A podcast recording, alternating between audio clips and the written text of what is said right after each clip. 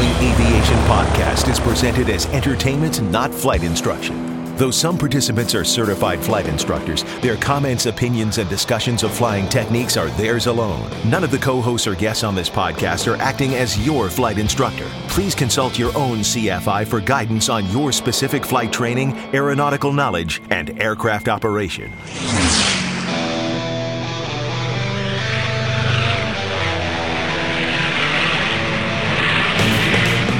This is the Stuck Mic Avcast, an aviation podcast about learning to fly, living to fly, and loving to fly. Welcome to episode 306. Today we have Brianna Dittman, and we'll discuss how to successfully run a flying club.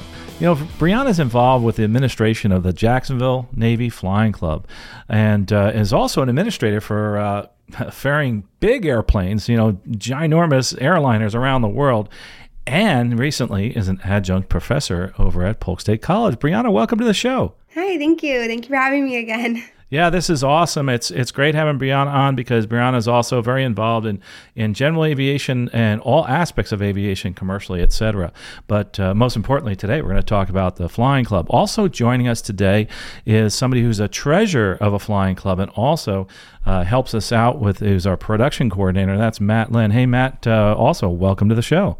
Thanks for having me again, Carl. Always good to be on. Yeah, and Matt uh, also is uh, helps run or uh, assists in running the Florida International Air Show, which is down in Punta Gorda on the dates of, and you can tell us the dates. November fourth and fifth. You'll have the Thunderbirds. Awesome, the Thunderbirds, and we're going to be there. We have a booth.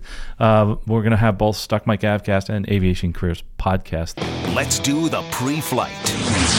Before we get started, I want to say thank you to all those people that paid it forward. As you know, we publish the largest scholarships directory out there for people that are involved in aviation in all different aspects. And that includes people that want to get their private, instrument, commercial. Maybe they want to get a seaplane rating or a glider rating. There's a great way to do that and possibly do it for free and that's to check out the scholarships guide. And if you're somebody that wants to help someone get a scholarships guide, we have this new program, uh, Pay It Forward program. Check it out. Click on Pay It Forward on the top right of the screen when you get to stuckmicavcast.com. And you can either directly donate or become a patron. And be, by becoming a patron, you actually can donate per month, maybe a dollar. That's all you need to do. And once we hit $10, we give away a scholarships guide. You want to find out how to get one of those scholarships guides? Go out there to Pay It Forward, click on that, and it'll tell you how you can actually find a free scholarships guide. And uh, it's really been terrific uh, working with that. It's been over a decade that we've been producing it, uh, and it helps us, people that are in general aviation, uh, actually continue our flying. Uh, also, talking about events, uh, one of the things we're going to start doing is announcing our upcoming events. Our next event uh, is actually going to be uh, the Triple Tree Aerodrome Fly In. And I think it's Bill English is planning on, on flying there or going to be there. So please stop and say hello. That's at the Triple Tree Aerodrome. And uh, that's actually, that will be definitely the, the next event. It's coming up on September 18th to the 24th, 2023. And, and also in the show notes, we're going to show you all the different events that we're going to, just like the Florida International Air Show and, of course, Sun and Fun. So go check those out. Now entering cruise flight. Again, joining us today is Brianna Dittman. But uh, what, before we talk about be- having a successful flying club, uh, I want to share what my feelings and also like to get the feelings of the other co-hosts here as to why a flying club. For me personally, uh, there's there's a couple aspects of it. Number one is, uh, and I didn't realize how important this was till after I joined a bunch of clubs, is the social aspect. Um, sounds kind of crazy, but it really has become a great place for me to socialize and have fun with other people that are like minded. And it also, the reason that most people I think go towards a flying club, and, and one of the reasons I went towards it in the beginning was lowering the cost of flying and also enables me to get into an airplane without uh, having to worry too much about the, the maintenance and having other people help me out there. So, Brianna, uh, I was wondering what what are your you know I, I've kind of voiced what I like in the flying club. What are some of the other things that you like, and also what you hear from members that like about having a flying club? You know, why a flying club? Yeah, absolutely. So I think that you brought up some really good points. I think that the networking aspect of having a flying club is something that is really priceless. Um, it's kind of a built-in group of people with the same interests that are able to offer you um, mentorship, guidance. Uh, you have people from all aspects of the industry that are in varying levels of their career or their hobby. So you can almost find anybody that's around the same area as you that can help you and guide you. But um, in addition to that, it is a lot cheaper. Um, and we have a lot of social events that we have the opportunity to do at lower costs. Um, and for us specifically, um, we're able to work around service members' schedules um, and we're able to provide understanding and um, we offer flight instruction as well. So we are able to work around schedules of service members who are on deployments or underways or going TDY. So there's a lot of benefits to that as well. Yeah, and, and something you keyed on uh, right there is that uh, a lot of these clubs are very specific to an audience. Uh, your club specifically is for what, what? What's your what is your audience for your club? So um, for us, we are on um, NAS Jacksonville here in Jacksonville, Florida. Um, we are open to anyone that has a base ID. Basically, if you have base access, so that can be active duty, that can be retirees, uh, reservists, DoD employees, Civil Air Patrol, dependents, veterans. Um, so anybody that is able to get on base is able to utilize our flying club.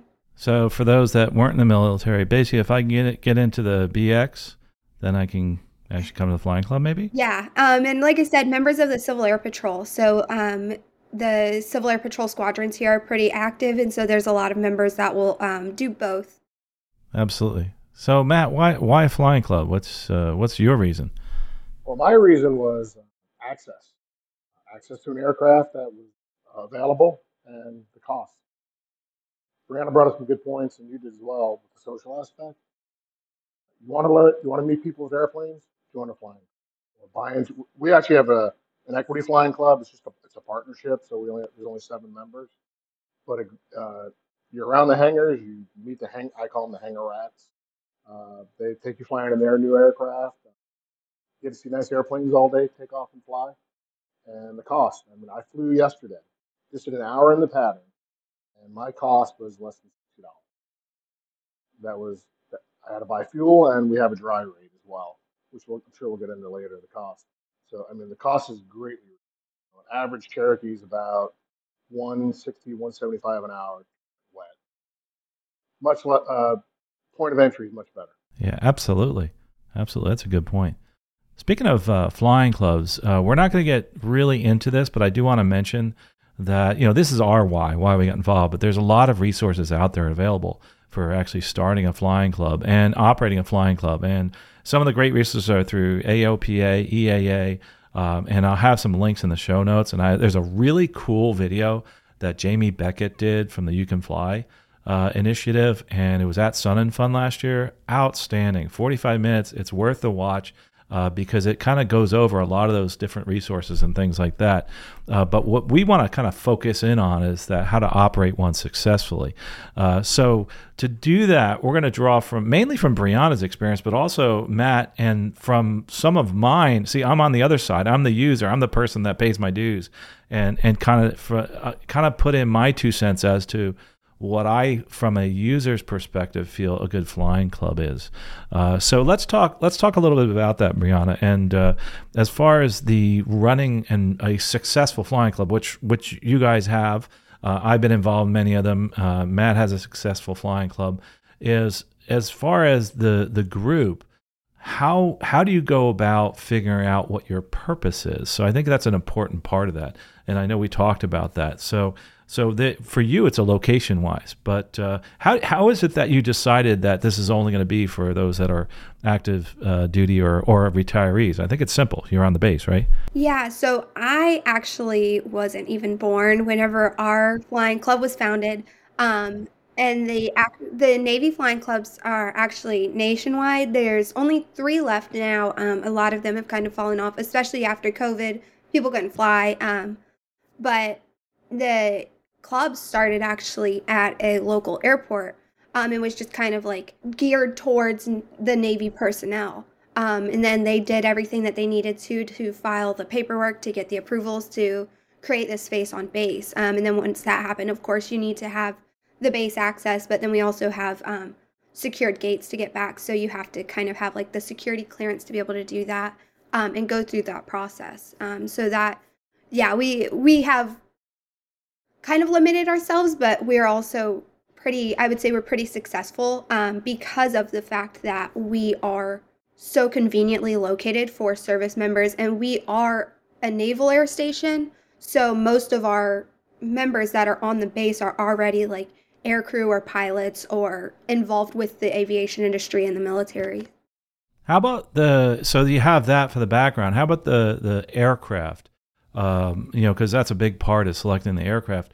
What what is the purpose of the aircraft? Is it for recreation? Is that that's what I'm assuming? Just doing cross country, learning to fly. So we have two different aspects. We have our actual flying club aspect, but we also have our Part 61 um, school. So our aircraft are kind of a mixed bag. Um, we have some that are really great trainers. We have a couple Piper 140s and a Piper 180. Um, and then we also have um, a multi engine. We have a twin Comanche. Um, and then we have a Cessna 210 as well.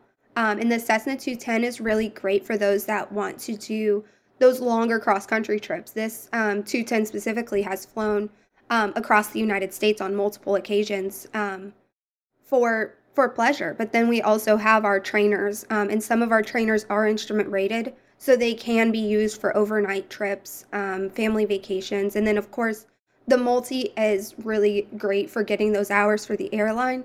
So we kind of have the opportunity within the club to meet the needs of a variety of members. Interesting you said that because I do know uh, quite a few members that are in your club, and they've actually reached out to me, and uh, they the one thing that they liked is is the variety of the aircraft. How many aircraft do you have, by the way? So right now we have um, six, and I would like to add as well that whenever considering the aircraft that you're going to have, you're going to have checkout requirements and stuff. So you don't want to have stuff that's so so different that you're having a hard time finding people who can instruct a checkout on them or that members are constantly having to go get new checkouts or proficiency flights in six different model aircraft. Um, and that's something that we really have tried to make sure that we kind of rein that in so that our members want to fly, you know, they're able to fly multiple airframes if one is down for maintenance or something. Interesting uh, that you have that many complex aircraft because most clubs don't. I mean, a lot of them stick with the single engine. I know uh, one of the clubs I was in, we had a couple of complex aircraft. One of them uh, actually ran off the runway, and uh, that was a total. And then the next one, uh, the, they forgot to put the gear up. It's a really old club, and that was quite an expense. Luckily, the person that did that, you know, helped out financially with that. But that brings in a, a, whole nother realm to the club when you start looking at uh, more complex aircraft is that you have to have consistent training. It does uh, bring that cost up too. But if there's enough people that want to have that type of aircraft uh, you have to have that discussion i'm sure as far as saying hey listen do we want to keep this thing here or not? Uh, I, I, know that uh, the one club i was in did decide to keep the, the retractable but got rid of the mooney. Um, so so matt as far as your membership how, how did you come about the actual aircraft and and why? Well, I uh, our club is probably older than Brianna as well. Um, it's been around a long time. I just found I was looking for something on the field. I got in touch with one of the local members, and his share was for sale. It's a 1967 or 1968 Cherokee 180. That's what was available. That's what I bought into. And it's, uh, I mean, it's an IFR rated aircraft which is nice. Uh, I'm very jealous of the Jacksonville Flying Club there. That's a heck of a lot of aircraft. And talk about opportunity to fly, learn to fly different aircraft and have them accessible. Yeah, so you can actually go, go up there since you're you know former military. So the uh, so I was going to say you might have another member here, Brianna. hey, you never know. I mean, I, actually, I, I kick myself in the tail every once in a while because when I was in the military, we actually had a flying club on base. Never thought about doing it ever. Now, you know, I look back and I've had. So, if, you know, for those military folks listening, boy, this is a great opportunity. If you ever thought about going out and joining a, a, flying club, I think this is a great opportunity to go out and actually explore because a lot of times they have intro flights, that type of thing. Uh, as far as the actual airplane are concerned, um, I know within some of the clubs I've been involved with, uh, there's been ones where the club actually owns the airplane, and there's other clubs that where they actually do a lease back. So, Brianna, what what do you folks do with your club? Yeah, so we have a mix. I would say right now we're at about 50 50 for club owned aircraft um, versus leaseback aircraft. Um, our some of our planes were given to us, some of them were bought really cheap from other flying clubs that were closing down. I would I would argue that our leasebacks are almost more beneficial to the club um, because the cost is on the owner, but they're still generating revenue. But also, um, you know, the state of how things go, we have lease back planes that leave, we have lease back planes that come in, and it also gives the opportunity to change up that variety of aircraft. Like our multi engine is a lease back aircraft.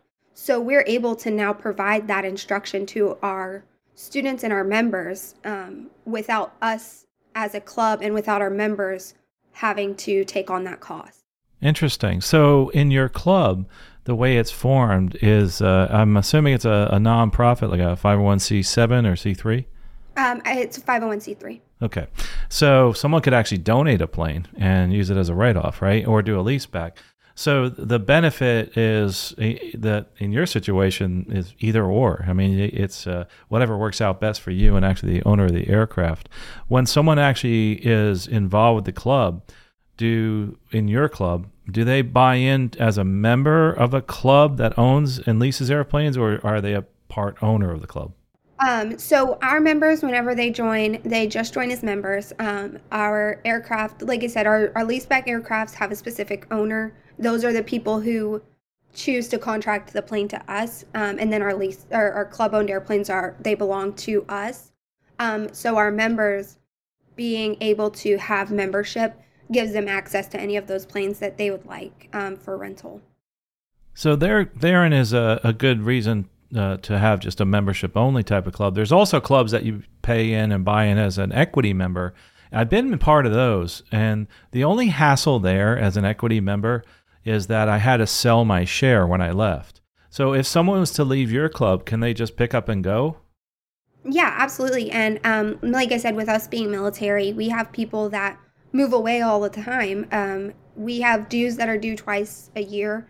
Um, and so it's, you know, if your dues have been paid um, or you know that you're moving and you choose not to pay your dues, you can just go into an inactive status. Um, and there's no more financial obligation out of the member after that after that point.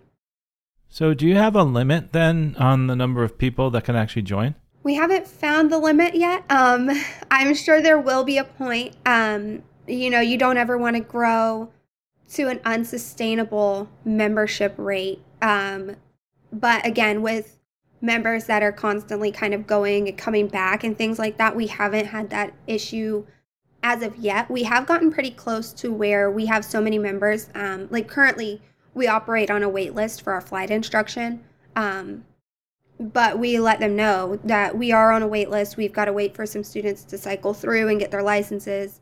Um, and everybody has been pretty cool about it so far and understanding that we are not primarily for flight instruction. And so it's kind of on an as available basis. So, your flight instructors, um, I know certain clubs, they have specific flight instructors that actually are assigned to that club. Do all of your instructors uh, they have to be members, or can someone find an outside instructor? Yeah, so our flight instructors are contractors. Um, they do not have to be members of the club. Um, and some of our instructors actually only fly with the club for instruction. Um, they don't fly the planes like for their families and things like that. Um, so they just are contracted through the base and they get, you know, paid as such. You know, one of the things I think was so wonderful about joining so many clubs as a flight instructor, and I know Matt, you, are going to become an instructor someday uh, soon, is the fact that you know you wind up going to a club to have fun, but you actually wind up making money. Not that that was the purpose. And, and full disclosure, I have every flight club I've ever been involved with, I've actually made more than I paid into it. So in other words, every month I may have a, a fee or whatever, but I actually wound up say if I was spending three hundred dollars on the, a month on the club, I'd actually make six hundred dollars as a flight instructor. And I think that's that's kind of a, a neat benefit of, of being involved in a flight club. You could actually wind up making a little extra more than you actually pay into it. So not only do you have fun, you actually make a little bit of money. So that, I think that's a terrific choice. And Matt, on yours, in your club now, do you do you have specific instructors that are allowed to come into the airplane? We're an equity flying club, so we, there's only seven seven parts. We've got actually we have two CFIs in our club. One of them, uh, unfortunately, flies full time for NetJets, but we do got we do have several in the in the hangar environment that you know go around. You know, usually do individual instruction for different owners. That's usually who we. One of the things I think that's important, kind of what we touched on here, is is the rules, and um, and having rules that define who can teach in the airplane and what you can do. I think is incredibly important. I noticed Brianna on your site that was awesome. They talked about different things like formation flying. Is that allowed? You know, aerobatics. Is that allowed? What is defined as aerobatics? If you're doing chandelles, that kind of thing, it's okay for your ratings. But uh, I think that's that's something that's incredibly important. And the fact that you have it so transparent and out there, I think that makes it a lot easier for people. Uh, is there anything that you would suggest when it does come to the rules that that maybe uh, you found that would benefit others? You know, maybe there's something that you have in your rules that might benefit others. Um, so our our rules are triple layered, um, and it's actually really great for protection. So you obviously have the FAA's rules, so saying pilots can can't do this. I think the FAA rules through the FARs, the AIM, um, are very well laid out. Um, but then under that, we have our base, um, like Navy wide BUPERS instructions, and that lays out almost tighter rules. And then we have our club instruction, and that lays out rules as well. And so you have layers to that security. Um, and I think that that is something that's very beneficial because the FAA rules are established for a purpose. But there's nothing wrong with taking them and making them a little bit tighter for safety purposes because there's, you know, the FAA rules are rules. They're not suggestions, but there's nothing wrong with with adding to that for benefits of other people. I think also it could benefit you in insurance too. I mean, if you require everybody to say do a certain safety uh, program uh, every year, maybe part of the wings per year, that might even help there. Uh, but having those rules in place is, is incredibly important for many reasons. It's not just the flight rules, it's also other rules. Um, so, uh, with that said, um, some of the challenges I've seen in the past is when someone doesn't agree with certain rules. I, here's a great example is flying off grass. You know, a lot of people don't like to have their airplanes fly off grass or certain airplanes can can or cannot fly on the grass. And the reason being is maybe the wheel pants are still on the airplane and we only allow them to fly in the grass at certain times of the year. So that is a that's one of those rules I think is really important for our maintenance and our cost to our club and that type of thing. So so that being well defined is, I think is really important. The other part of it too that I think is important the rules and I'd love to hear what you guys have done with this is the appearance standards uh, within the rules. I this is one of the things I like about club airplanes. It makes me feel like an owner and when I feel like an owner, that means I'm getting into a plane that's not a mess. You know, it doesn't have garbage all over the place. But every so often that happens. Uh, so you kind of have to enforce those rules. But if you have someone who's in charge of appearance, uh, I think that's that's been a big benefit. I will say the the club that I was involved with that had somebody who's in charge of appearance and would actually go to the person that maybe left it a mess and say, "Hey guys, you know, we you, you left this airplane a mess. Let's try not to do it next time."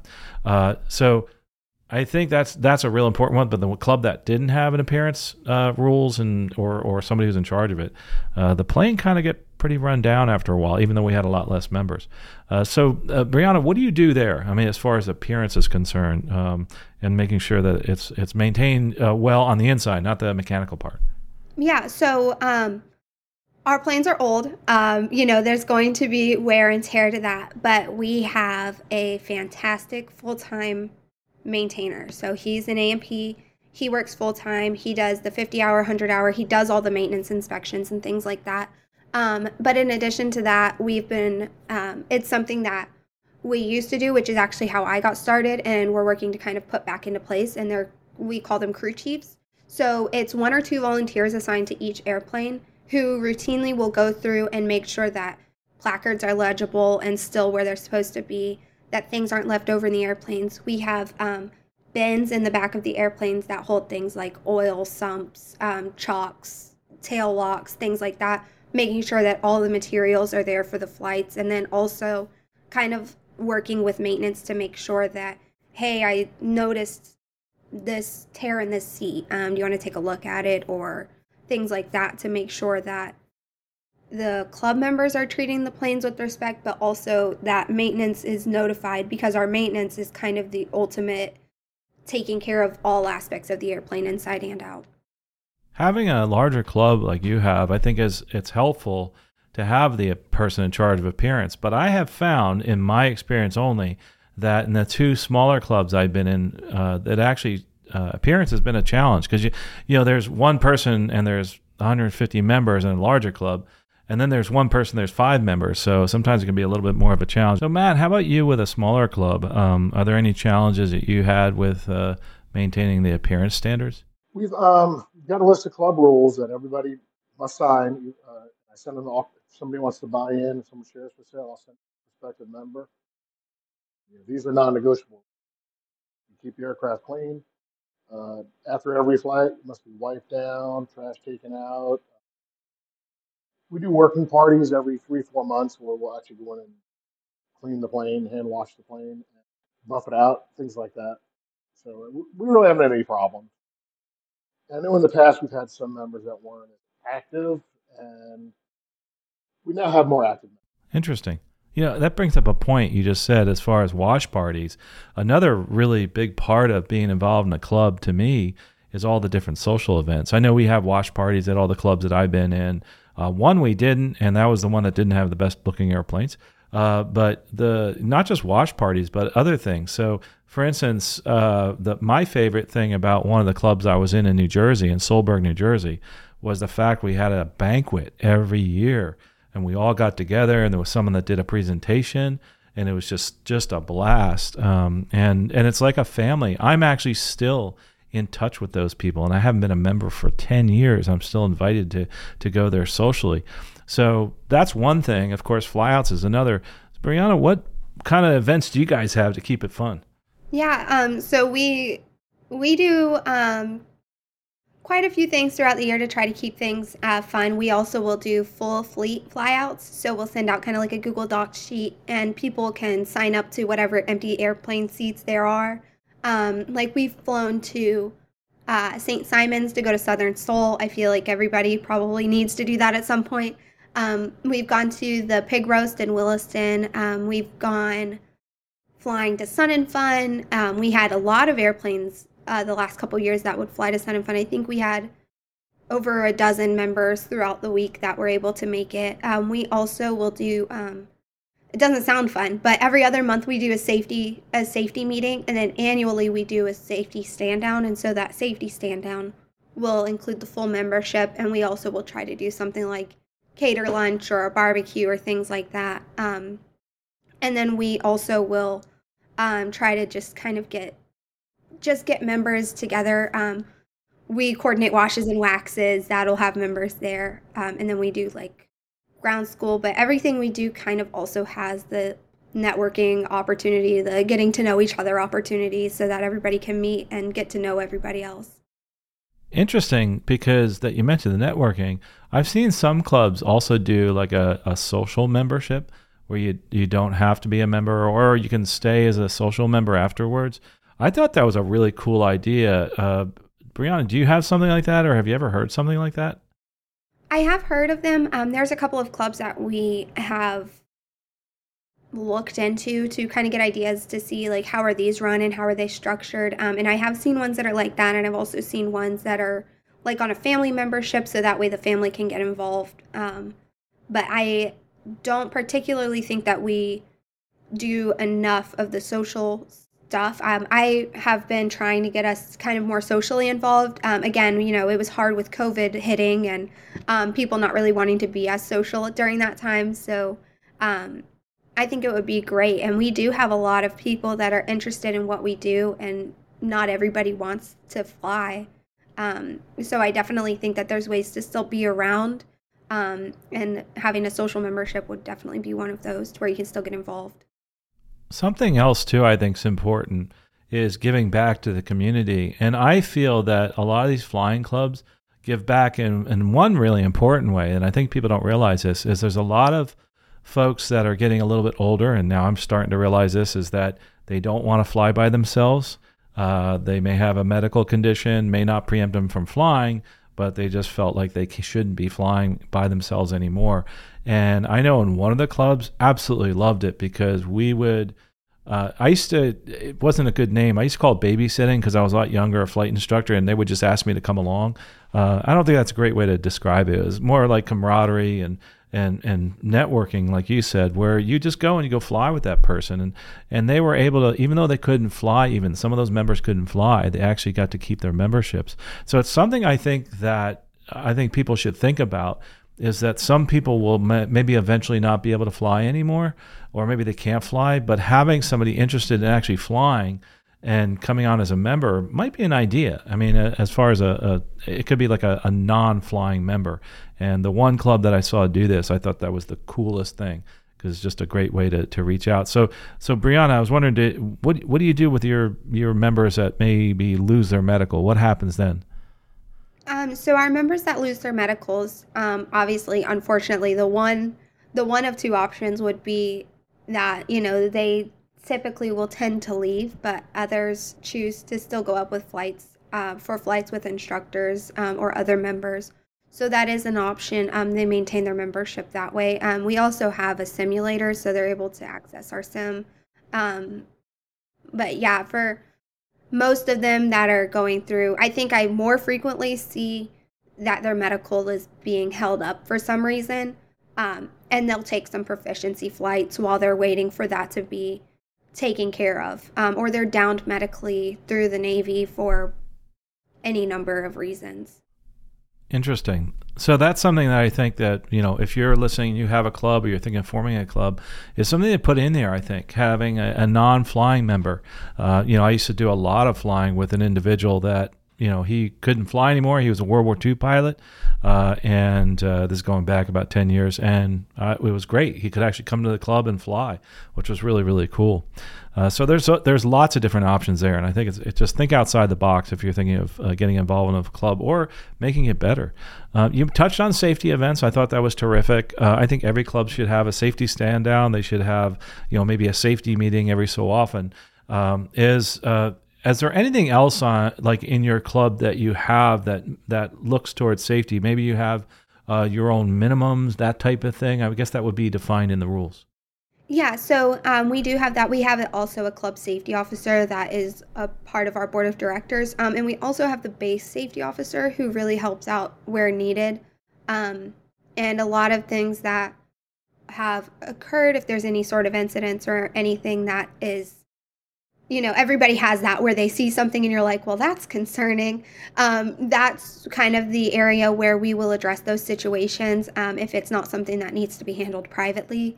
Um, and we're really big on you know i think a lot of things in aviation are learning from the mistakes. And so we are open about issues and we're very open about those in safety meetings. Like this is what happened. This is what was learned from it.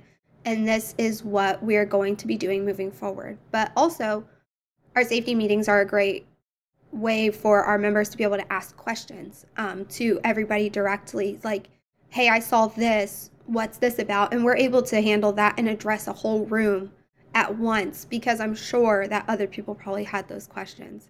But our safety officer is a great resource for that kind of stuff because they are able to look at flights and make sure that members are flying within minimums because our situation, you can rent a plane at any given time during the day, and that doesn't mean that there's somebody there.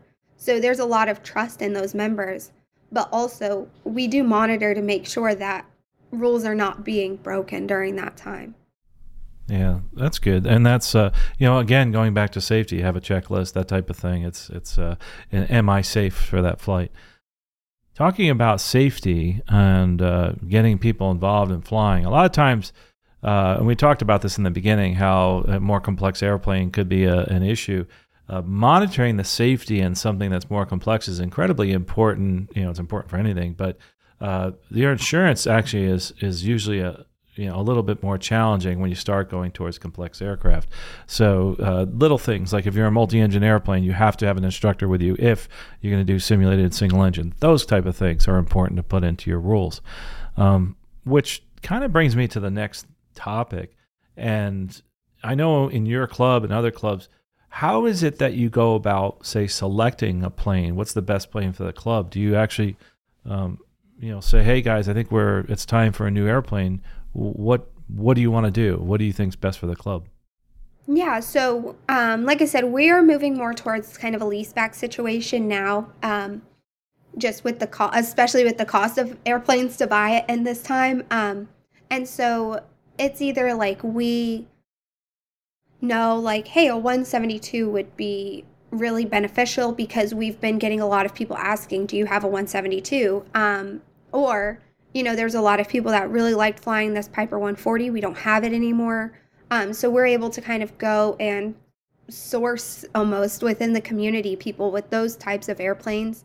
Um, but we tend to focus mostly on planes that can be utilized for both flight instruction and for pleasure um, because that's ones where they're getting their license in that plane and they're also taking their family on vacation in that same plane so they're comfortable. And that that makes sense. As far as going back to what you said about leasing, um, one this is a suggestion I have, especially for people that have smaller clubs, is lease an aircraft, do a lease back. Just like it's just like a flight school where you do a lease back, because um, there's people out there that have the money that can buy an airplane, and uh, and when you do a lease back, you're not putting out forth all this money. Uh, and there's many different ways to actually present that lease back. So with your school, uh, excuse me, with your club, when it's a lease back, um, how how do you go about that? How is it administered? Like, do they uh, get them? Do they pay for the maintenance? Who determines the maintenance? How how's that all work? Yeah, so our maintainer has a flat rate, um, and with us being nonprofit, it's kind of all it costs. Um, we don't charge our lease backs for like ramp space or anything like that. So our lease backs really only have to pay the cost of the maintenance, the insurance, um, and the actual cost of the airplane. But all the money goes through the same account, and then the leaseback owners are paid at the end of every month based off of the flight hours of the airplane. Yeah, I wonder if with the flying club, and maybe you know this answer, if the leaseback owners actually wind up uh, making money on it enough to maybe you know pay for their flying. In my experience, um, typically they'll come out above what the cost of the plane was. Um, and we're in a good spot right now where our members fly the plane so often that we are in a smaller amount of airplanes with more members flying. So the planes are, you know, just they're being maintained better because there's less airplanes to maintain. They're flying more because we have more members that can fly them. Um, so, and that's that's another thing that I don't think a lot of people can tend to consider whenever buying an airplane is oh, it's going to be in a club. It's going to be great. It's going to fly all the time. No, it's going to need to go down for maintenance. And sometimes that can be weeks. And whenever an airplane's sitting, it's costing you money. Absolutely. Yeah. And you still have those carrying costs, right? And, uh, and that's something I think that's that you touched on. That's great. Is that somebody who's considering a, a lease back? Um, there's a lot of other costs involved, uh, not just uh, the maintenance and the gas, uh, there's many other things that are involved, even with the club. So, kind of, what what would be a good like? Maybe you can name a few things that might be some other costs that are involved. Tie down, I guess, is one, right? Yeah. So, um, I would say that um, you know the cost of the little things, maintenance, um, maintenance parts. You've got the cost of oil for the airplane, um, tires, brakes, um, all that stuff. If you want to redo your avionics, if you don't like the way that your panel looks and you want to redo that, that's going to cost you money. Or your interior seats, um, fuel for the airplane, um, insurance is a big one, um, especially if you're going to be leasing your aircraft back for instruction. That's going to add to that overall cost. So that's from the owner's perspective. Now let's shift to the club's perspective. What other costs would there be other than the airplane stuff? I mean, do you have a clubhouse? Do you have to rent space? How does that look? So our stuff is um, since it's on the base, we don't have too much of an overhead. Um, we had a credit card machine that costs us quite a bit of money every month, which I don't think people again, that's one of those like random. Why is this costing so much money? Um, and it was just all the credit card transaction fees. Um, my cost, of course, um, the cost to update our simulator, um, our club owned airplane costs. Um, but that's really, there's not a ton of costs that are involved outside of that for us. So it helps us to be able to kind of keep our rates low and keep our dues low and things like that.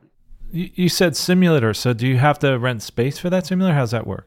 No, so we have um, our our simulator is BATD certified, so it occasionally will need upgrades or updates, um, you know, to the software or to the actual um, hardware that's with it, and that can that can be kind of expensive. Um, and then I would also say um, other costs. Thinking about that now would be upgrades to our club-owned airplanes. Gotcha. You know, another interesting thing from the, the one club I was involved with in, in New Jersey is the, the cost of the actual room to rent the room. But uh, one thing that we had is this really good relationship with the flight school. And I think that's important too, is if you're on an airport, is to have a relationship with the flight school locally and the flight instructors because they're not going to be so welcome to a club coming in and taking business away from them. Uh, and uh, you know, a lot of times they'll they'll go towards that flight school for the instructors, and that's something I think to be a good neighbor as a flight school, or excuse me, as a club, I think it's best to to try to find good instructors at at the local schools. Um, and again, I think Brianna, you said you use mainly people from from the actual membership, but you also use outside instructors. Where do you find those outside instructors? So um, we occasionally, if we find that we're in need of instructors, we're able to um, put out job postings outside. Um, but a lot of them come from word of mouth, or um, a lot of our instructors, current instructors, also instruct other places um, or have other jobs. And so it's people that they know. Um, and so that's, again, it's one of those situations where networking is really, really keen here because you're able to find quality instructors without having to sift through 100 applications. Absolutely. You know, another thing about the flight clubs and, and running a successful flight club, I think is important is to have good partnerships at the airport and keep an open dialogue. Because once you start talking about starting a flight club, uh, a lot of times this flight schools will fight you on this and say they're the FBO and they may even say, listen, we manage the airport. You can't have a flight club. Flight club. Well, no, if they take federal funds, they have to allow you to open a flight club. It's in the rules. Uh, but with all that said, you still need to keep that relationship because uh, a lot of times you'll have to go that, to them for favors and uh, vice versa. And it's good to be a good neighbor and a good tenant of, of the airport. Obviously, you don't have much of a problem there. Uh, I'm I'm not sure. Uh, you know when when you know admittedly um, at some of the in some of the clubs, I'm trying to say this diplomatically, at some of the clubs that I've been involved with at the airports, we've had uh, some challenges with uh, the local FBO because we had maintenance that was done by our own people, uh, maintenance that we could do because we were part owners of the aircraft, um, but they actually uh, kind of were, were not so thrilled about that. And uh, but so that's something you have to make sure you have an open dialogue with. Is that the things that I can do, well, changes, et cetera, as long as I'm an owner of the airplane, then yes, I can do those. Otherwise, we actually, you know, use the local mechanics and I find that's kind of an issue sometimes with the, the local FBOs. So you have to definitely have that open dialogue. Uh, I don't know, Matt, have you had any any issues where at uh, at the airport you're at as far as uh, any animosity or any challenges, I should say, with the local flight schools? Um, no, none. I mean, we're we're just we're a tenant. We're an aircraft owner, we're a tenant. Uh, we work well with. I mean, actually, a lot of the schools will send us prospective buyers they've got somebody who wants to build time. And we'll talk to them. And we've actually, over the years, we've, we've brought a couple in. Some have sold. Um, and as far as the airport goes, we have a great relationship with the airport. Punta Gorda, great community. Uh, airport is, you know, it was a little airport. It's getting a lot bigger. A lot more uh, flight schools on the field. No flying. There's actually no flying club on Punta. In Punta. I'm actually getting an idea from, from listening to Brianna about maybe popping one up there. Um, in addition to being my my equity club. Uh, no, no issues. Um, and I've, I've, talked to other clubs in the area. They all seem to, to play nice in the sample.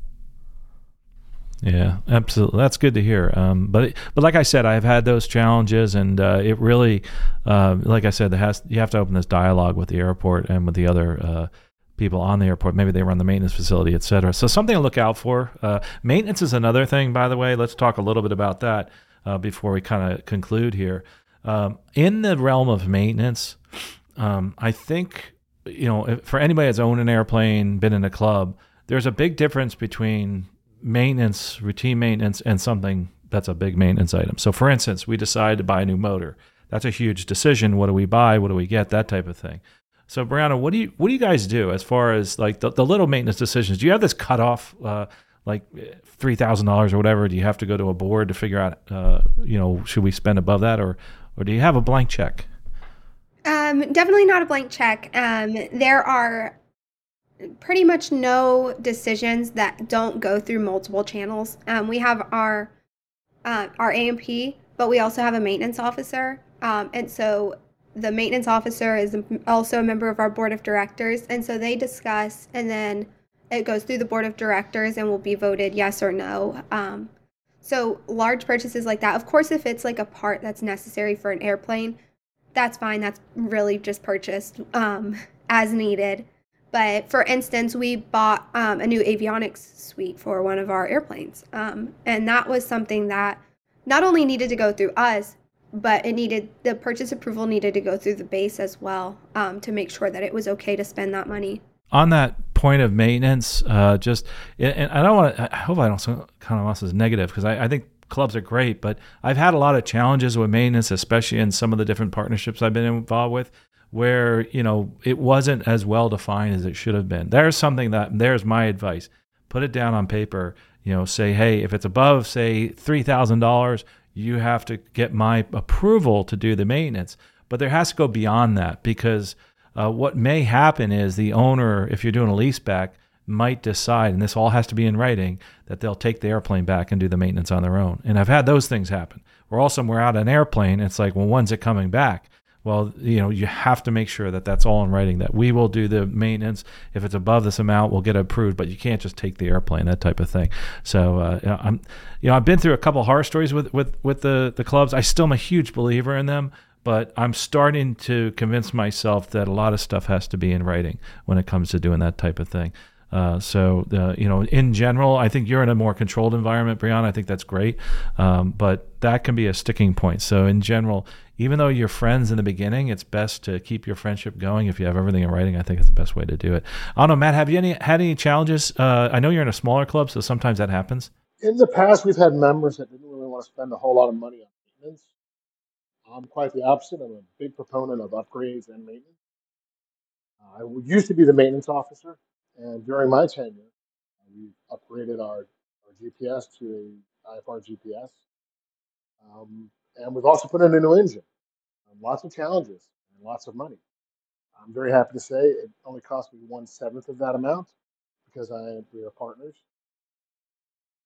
Our basic, kind of what we've got everybody into now. And first of all, any major purchases has to be majority decision.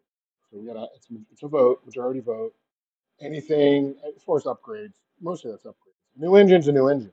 You have a worn out part, something that's time limited, or you know, broken anything broken, it's got to be fixed, and there's there's no question about it. We have a local mechanic we work with uh, that we trust. That's actually gone through our aircraft many times, and they recommend the work. We get it done. It, it, it's black and white. It's four thousand dollars. This is your portion. In a smaller club like yours, um, I think it's it's good to have someone who has some mechanical abilities or who also is a mechanic. It's great to have a mechanic on staff. Uh, you have been, I was going to say you are a mechanic in the Marines, right? And helicopters? Yeah. So, so you have a little experience working with helicopters and, and turning a wrench. Let's put it that way. So, so that's really important, I think. In in a lot of clubs, you can find someone like that, even if they have no mechanical aviation mechanical experience. Uh, having someone like my partner was an auto mechanic, and he did all the work. I mean, it was terrific under the you know the guidelines, and also in certain instances uh, under the watchful eye of an A&P, depending on what they were doing.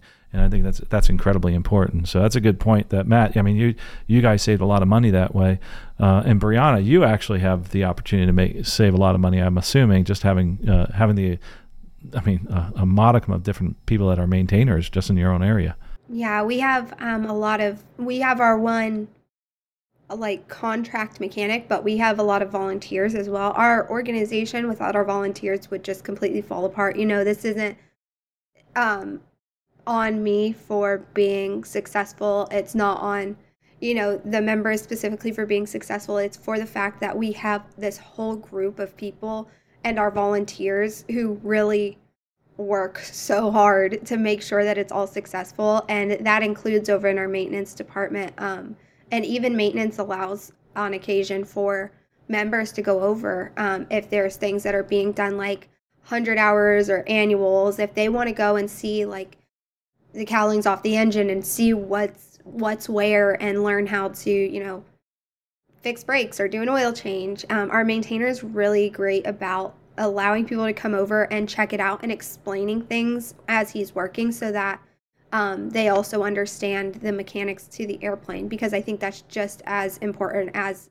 flying the airplane absolutely absolutely Hey, you know, um, one of the things that I, I want to say is thank you so much for coming here, Brianna. Is there anything else that you want to maybe put forth as far as, uh, you know, if you're looking at a successful club, what are maybe one of the one, two, or three of the most important points? I would say communication. Um, I think communication with everything in life is paramount. Um, you know, you need to be able to communicate with your membership. You need to be able to communicate um, two ways. They need to be able to have that communication with you as well. They need to be able to stress um, any issues that they may have. I would also say that making sure that your aircraft are properly maintained, um, making sure that your aircraft are safe to fly.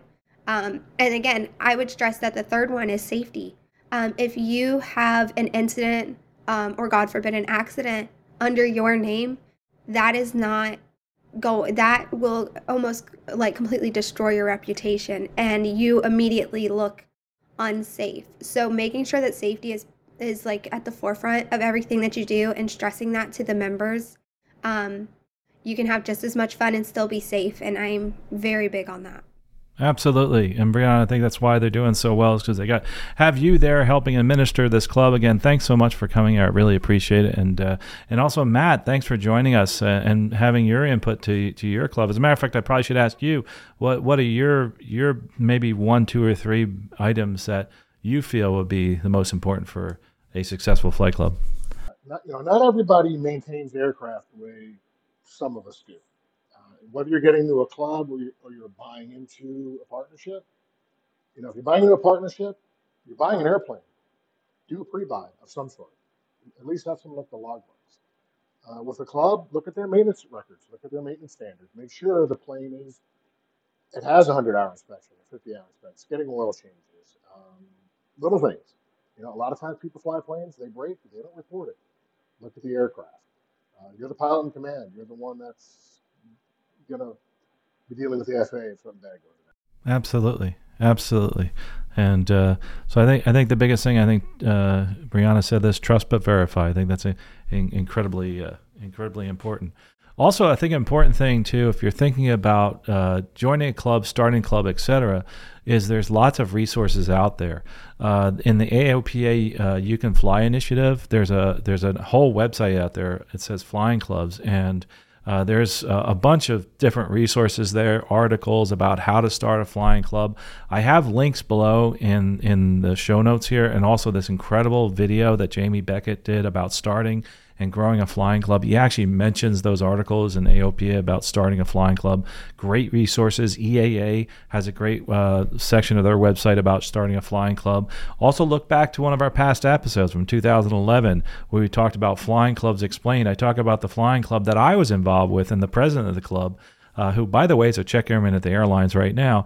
Uh, he went from a club and having fun to actually becoming an airline pilot. He was having so much fun running a, a club, but he did a great job running that club, and there's some really good insight there. Uh, but in general, I think flying clubs are terrific. Personally, for me, Uh, I think it's great just from the social aspect, uh, and uh, I love getting together with like-minded people and uh, and people like you know Brianna, also like Matt. You know, it's uh, and every every club is different and every club has their own specific things that they like to do and focus on. Uh, and that's important to figure out what it is you're going to do and focus on. Brianna again thanks for uh, for actually this this whole conversation around this point. I know we can find you at uh, in the club at jaxnfc.com i have links in the show notes. Anywhere else they can find you brianna? Um, we also do have an instagram um, and we have facebook. Um, I, our instagram i think is just at jaxnfc and our facebook is actually jacksonville navy flying club but um, we post some of the things that we're doing there. Um, flying pictures are always fun to post. Um, we post maintenance pictures. I like to try to um, emphasize the, the various aspects of the club on the social media sites so that people can kind of see what we're up to. And that's somebody we should always look towards as Brianna for a successful flying club, having a lot of uh, friends that actually have been involved in the flying club there and, and uh, associates. I think you do a great job. There's all, all been so many good uh, things said about you. If you have any questions about flying clubs and getting started, or for Brianna, stuckmicavcast at gmail.com. Stuckmicavcast at gmail.com. You can also click on contact here. Uh, guys, this has been awesome. A great conversation. I know we're going to get a lot of questions. Uh, we're going to probably have to push this into another episode about, about episode two, how to, how to successfully buy an aircraft in a flying club. There's very, very different topics, all these different topics we talked about. We could do a whole hour discussion on it. So, Matt, Brianna, thanks again. Appreciate it. Thank you. Take care, everybody. Well, if you're listening today, um, one of the things that, you know, since this is more set up like an interview, we're not going to do our, our picks of the week, but I do want you to know that we're starting at the bottom of our, our website talking about the things we have coming up. Our next step, or excuse me, our next event that we're going to is the Triple Tree uh, annual, Triple Tree Aerodrome annual fly-in. And that's September 18th to the 24th. After that, we have a booth actually the Florida International Air Show, where Matt Len was able to set that up for us on November 4th and 5th. And we also have a booth at Sun, Sun and Fun that we're going to have from April 9th to 24th. And that's next year, April 9th, 24th on uh, and Sun. We're always at Sun and Fun, so you can always find us there. Hopefully, you will always find us at Florida International Air, Air Show and also Triple Tree. Uh, but one thing I want you to do is after you're done with this podcast, make sure that I know some of you are not flying right now. Some of you are maybe flying actively, but uh, just looking for the next thing in your life, do me a favor. You know, try to do something today to really increase your flying fun. You're you're living to fly, you're loving to fly, you're learning to fly. Do something in those realms after we finish this today. Maybe it's just looking up a website, looking at the Jacksonville, Jacksonville Naval Air Station, uh, Navy Flying Club here. Maybe it's trying to figure out what a flying club is uh, going to AOPA and researching. Watch some YouTube videos. But if you can't fly today, just get involved by just reading, looking at a website, or listening to a podcast like this. Well, folks, I appreciate your listening to us today. We'll talk to you next episode. Safe flying out there.